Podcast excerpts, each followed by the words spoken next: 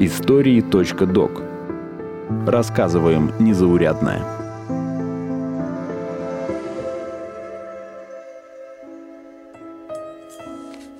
Я вам пишу открытое письмо. Так много чистого и светлого между нами. Что нам скрывать и прятать от кого? О том, что скрыто между строк, скажу словами. Такими словами начинался журнал «Открытое письмо», который выходил в России в начале прошлого столетия. Это было первое издание, изучающее историю открыток. В качестве приложения к журналу подписчики получали редкие открытки. О них-то сегодня и пойдет речь. Всем привет! Вы слушаете новый эпизод подкаста «Истории.док». Меня зовут Настя Кудрявцева, и сегодня я расскажу, когда появились первые бумажные открытки и как их изменило время.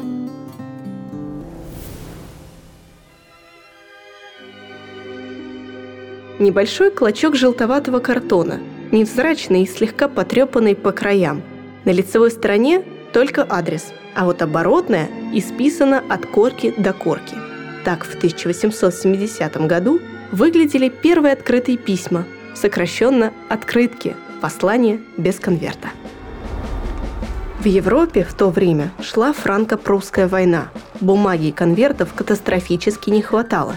Чтобы передать весточку родным, солдаты сами вырезали из картона прямоугольники и писали прямо на них. Лицевую сторону с адресом иногда разрисовывали вручную, видимо, чтобы отвлечься от боев и хотя бы на минуту вернуться к мирным занятиям. Немецкая почта предлагала отказаться от конвертов еще в середине XIX века, но поддержки от народа не получила.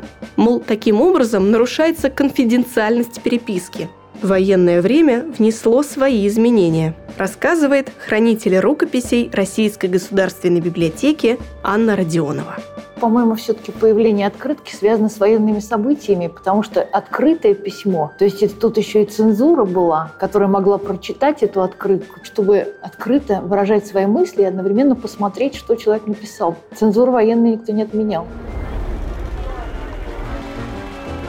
Такие карточки могут принести целое состояние. Подумал французский книготорговец Леон Бинардо – он первым начал выпускать небольшие картонные прямоугольники, на которых одна сторона отводилась для адреса, а другая – для самого послания. Чуть позже Бенардо их усовершенствовал, украсив адресную сторону французским флагом. Так родилась первая иллюстрированная патриотическая открытка. Постепенно открытки набирали популярность. В коротких посланиях на картоне обычно справлялись о здоровье родных, поздравляли с праздниками или делились семейными новостями. Немного похоже на телеграмму, но на открытке текст писал сам отправитель и платил не за каждую букву, а за отправление одной карточки. Независимо от того, написано там 2-3 слова или несколько абзацев бисерным почерком. Кто там опять? Тетя Вера прислала телеграмму том же 1870 году Австро-Венгрия запустила массовое производство почтовых карточек, и открытки полетели по всему миру. До России они добрались только спустя два года. Кто первый отправил открытку в Российской империи, узнать почти невозможно. Зато известно, как выглядели отечественные почтовые карточки. Никаких иллюстраций на них не было – на лицевой стороне только адрес и марка. Для особо непонятливых внизу напечатана надпись. «На этой стороне, кроме адреса, не дозволяется ничего другого писать», рассказывает хранитель фонда открыток Российской государственной библиотеки Анна Савельева более дешевые открытки стоили 3 и 5 копеек. Тут мы еще не считаем вот этого почтового тарифа. Все-таки марочка могла стоить по-разному в зависимости от э, того, куда отправлялась открытка. Тем не менее, все исследователи и современники признают, что это был прорыв по сравнению с закрытым письмом. Это было очень демократическое средство связи, потому что было существенно дешевле. Когда человек писал письмо закрытым способом, то есть то, что было распространено до этого, он тратился на бумагу, он тратился на конверт, и вот на эти почтовые пересылки. А очень важным предпосылкой такого взрыва и бума открыточного стала почтовая конвенция, которая утвердила единые почтовые тарифы. Это существенно упростило их как бы так прохождение между границами, странами. И получилось, что человек тратил намного меньше денег. В конце XIX века у открыток появились первые международные стандарты. На лицевой стороне наконец-то стали печатать иллюстрации, а не предупреждающие надписи. Открытки тогда в основном создавались под религиозные праздники. Рождество, Пасху, День ангела. Изображали на них цветы, куличи, свечи, яйца, кроликов и цыплят. Либо же рождественскую елку, детей с подарками и ангелов – Оборотная сторона открытки делилась на три части. Справа внизу место для адреса и имен отправителя и получателя, справа вверху клеилась почтовая марка, а слева оставалось небольшое свободное место, как раз для короткого текстового послания. Чуть позже появились так называемые видовые открытки. На них печатали изображения достопримечательностей города. Московский Кремль, собор Василия Блаженного, Петровский дворец, Невский проспект, Тверская улица, Царь Пушка, ну и так далее. На картинках могли быть надписи «Привет из Петербурга» или «Поклон из Москвы». Мои папа и мама. Я живу хорошо, просто замечательно. У меня все есть. Есть свой дом, он теплый. В нем одна комната и кухня. Я без вас очень скучаю, особенно по вечерам. Ответственности за содержание открытого письма не несем. Такую надпись от почтового ведомства печатали на оборотной стороне каждой открытки. Хоть послание обычно и умещалось в одно-два предложения, содержание текста могло быть очень личным и откровенным. А на днях я линять начал. Старая шерсть с меня сыплется, хоть в дом не заходи. Зато новая растет, чистая, шелковистая – так что лохматость у меня повысилась. До свидания, ваш сын, дядя Шарик. Кроме дружеских и родственных приветов, открытки заказывали некоторые компании. Писали на них рекламу своей продукции. Например, шоколадных конфет фирмы Эйнем. Это предыдущее название фабрики «Красный Октябрь». Дозволено цензурой. Еще одна обязательная надпись на оборотной стороне каждой открытки дореволюционной России. Цензура в те годы проверяла и иллюстрации, и пояснительные надписи к ним – Цензура – это был очень важный механизм прохождения и до событий 1905-1907 года. Изображение вначале получало разрешение в цензурном комитете на печать, а потом уже запускался процесс печати. Например, нельзя было без особого разрешения, согласования публиковать портреты императорской семьи. Могли быть отказаны в печати, если текст, например, был, как считалось, тенденциозным. Потом не должны были быть какие-то фразы, которые могли породить, вот опять же, ненависть, то, что мы сейчас сейчас да, говорим, или какие-то противоречивые, ну, скажем так, сведения.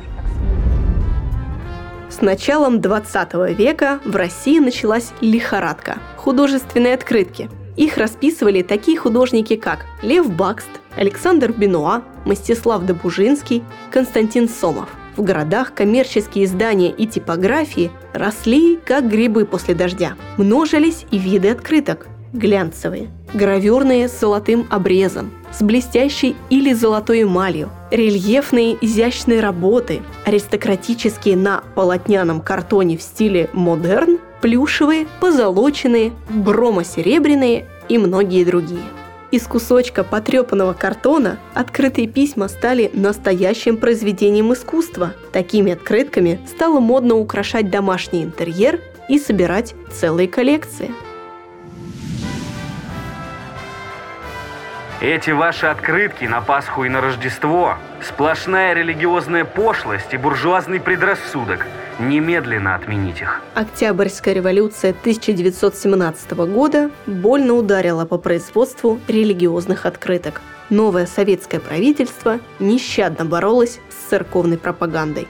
Вместо ангелов, детей, кроликов и цыплят с открыток теперь смотрел рабочий с молотом, облокотившийся на пасхальное яйцо – а поздравительные надписи «Христос воскресе» или «С Рождеством» сменил лозунг «Да здравствует республика». Позже религиозные открытки и вовсе пропали с полок, и только после Великой Отечественной войны их небольшими тиражами вновь запустили в печать. Теперь их купить можно было только в церковных лавках. В 20-е годы особую популярность завоевали фотооткрытки.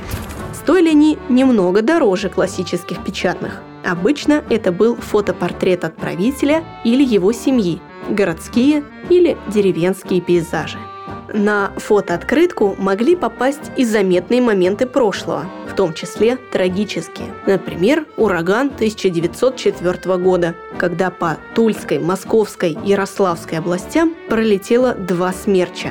Они разрушили множество домов, с корнем вырвали Анинговскую рощу в Лефортово и снесли с железнодорожных путей несколько грузовых составов. На открытках с последствиями циклона была разрушенная станция Люблино, фотография урагана на станции Перерва в 13 верстах от Москвы, село Карачарово, где от целых построек осталась только церковь и так далее. В Советском Союзе на открытках появились важные спортивные и культурные мероприятия, достижения технического прогресса и другие значимые события. Например, полет человека в космос, Олимпийские игры или торжественное открытие какого-либо завода. Но хитом продаж неизменно оставались новогодние карточки. Кому? Мне, ну-ка. Дедушке Морозу. О, от ребят. Ну, посмотрим, посмотрим. Золотым веком советских открыток считаются 60-е. В это время за них взялся мультипликатор Владимир Зарубин. Их главные герои – мультяшные мишки, ежики, белочки и другие лесные обитатели. Вот пара ежей идет отмечать 8 марта с букетом из мимозы и тюльпанов и большой конфетой в иголках. На другой картинке бьет в барабан заяц. Вокруг него на новогодней елочке расположились поющие подружки-синички и деловая белка с трубой – еще один знаменитый сюжет – кот Леопольд из того самого мультика. Идет куда-то с подарком и цветами, а на заднем фоне картинки дерутся вредные мыши. Ребята, давайте жить дружно. Еще один выдающийся автор советских открыток – Георгий Куприянов. Больше он известен как оператор. Снял знаменитые «Кыши-два портфеля», «Джентльмены удачи», «Женитьба Бальзаминова». Вместе с этим Куприянов сам делал кукол и игрушечный антураж для них, составлял целый интерьер, ставил свет, придумывал сюжет и фотографировал. Так он иллюстрировал детские книжки и выпускал серии открыток с кукольными миниатюрами. Еще один талантливый иллюстратор детской литературы – Виктор Чижиков. Прославился как автор олимпийского мишки. Образ немного неуклюжего, добродушного медведя с символом Олимпийских игр появился на множестве открыток. До свидания, наш ласковый Миша, Возвращайся в свой сказочный лес. Москва, 50-е годы, они уже скрылись за поворотом. Отшумели 60-е, 70-е пролетели, 80-е проросли – в 90-е российские издательства вывели открытки на новый уровень. Они стали более прочными, а идеи сюжетов и дизайнерское оформление более разнообразными. Появились первые музыкальные открытки, которые тут же стали востребованы в народе. Росло и число коллекционеров.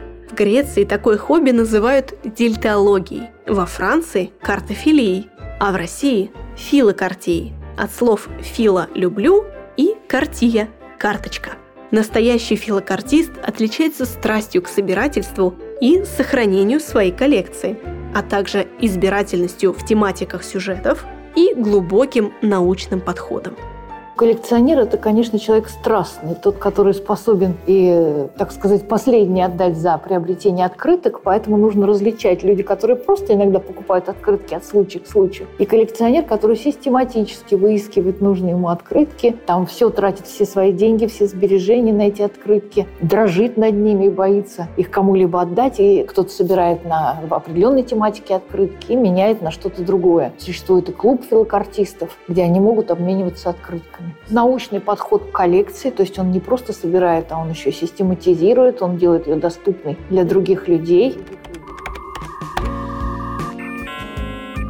С появлением интернета и соцсетей начался новый виток в истории открыток. Теперь все больше популярность завоевывают виртуальные открытки, созданные нейросетью. Наиболее часто на них изображают образы городов в виде мужских или женских портретов. А главное, что долетит такая онлайн-открытка в разы быстрее, чем бумажная. И глазом не успеете моргнуть. Ну пока, пишите письма. Подписывайтесь на нас на сайте ria.ru и в социальных сетях ВКонтакте или Телеграме. Этот и другие эпизоды подкаста истории.док можно найти в приложениях iTunes или Google Podcasts, а также на Яндекс Музыке. Всем пока!